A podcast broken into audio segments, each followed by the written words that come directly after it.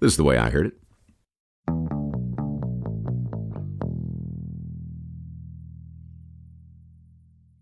Ernie considered his single ace. It was the only card of value in his hand, but Ezekiel and Fernando didn't know that. Nor did they know they were playing poker with a bona fide celebrity. All they knew was they were losing. Ernie slid another buck into the kitty and took a long pull on the bottle. Across the table, Fernando considered his pair of nines as Ezekiel contemplated his two jacks. Both stared hard at Ernie and tried to read his mind, but Ernie gave nothing away. And eventually, both men folded. Maybe, had Ernie scooped up his winnings and dealt another hand, he'd still be alive today. Maybe, if he hadn't flipped his cards over with a smirk and showed the migrant workers how he'd bluffed them, the man, known by every cop in the country, wouldn't be fighting for his life in a dive bar on Skid Row. But Ernie couldn't help himself. He gloated, and Fernando flushed with anger. Ernie saw the roundhouse long before it arrived and ducked under it with ease. He answered with two quick jabs, and Fernando went backwards over his chair with a bloody and broken nose. Ezekiel stood quickly, but Ernie anticipated his play and caught him with an uppercut that sent him tumbling over Fernando. Both men stood and rushed at Ernie, but neither fared well. It's funny, though, how quickly the dynamic can change when the rules are amended. Ernie heard the snick and then saw the blade glinting brightly in the dim light as Fernando handed the switchblade to Ezekiel. Here, said Fernando, you finish him. Ezekiel held the blade like a man who knew how to use it, like a man who looked forward to using it again. Fernando blocked the door, and things suddenly got very serious for Ernie. Clearly, it was not a fair fight, but before you start rooting for the underdog, take a moment and consider the nature of Ernie's celebrity.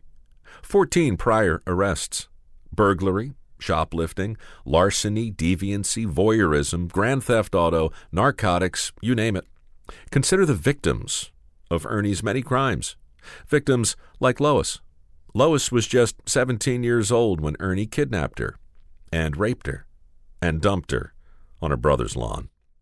It's easy to forget about people like Lois.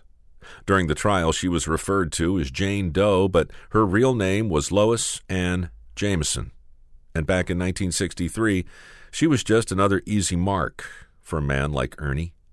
A man that every cop in America would soon know by name. When they arrested him for rape and kidnapping, Ernie didn't deny what he had done. In fact, he freely confessed and was sentenced to 30 years in prison.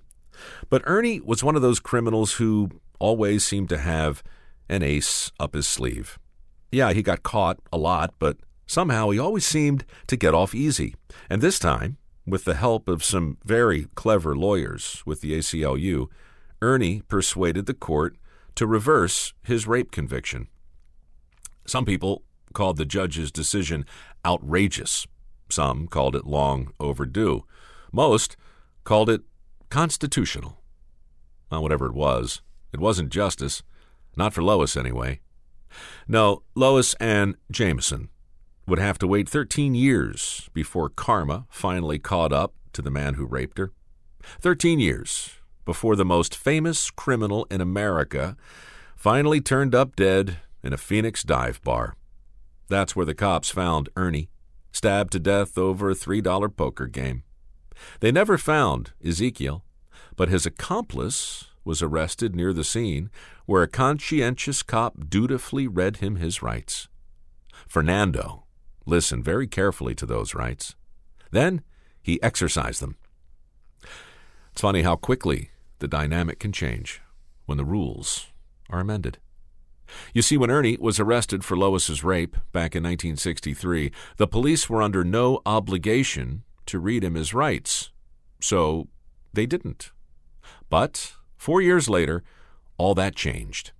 That is why Ernie was released from jail long before his sentence was complete.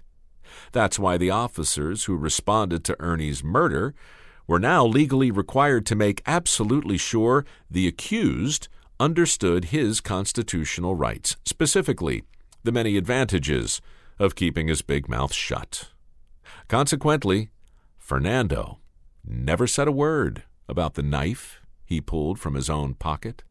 He said nothing to incriminate himself at all, which is why the cops had no choice but to release him.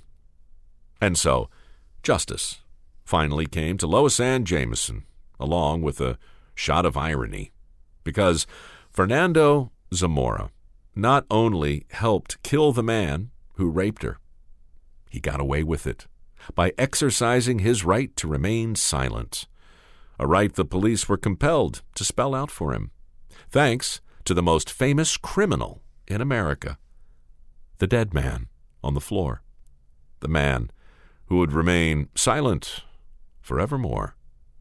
Ernesto Miranda. Anyway, that's the way I heard it.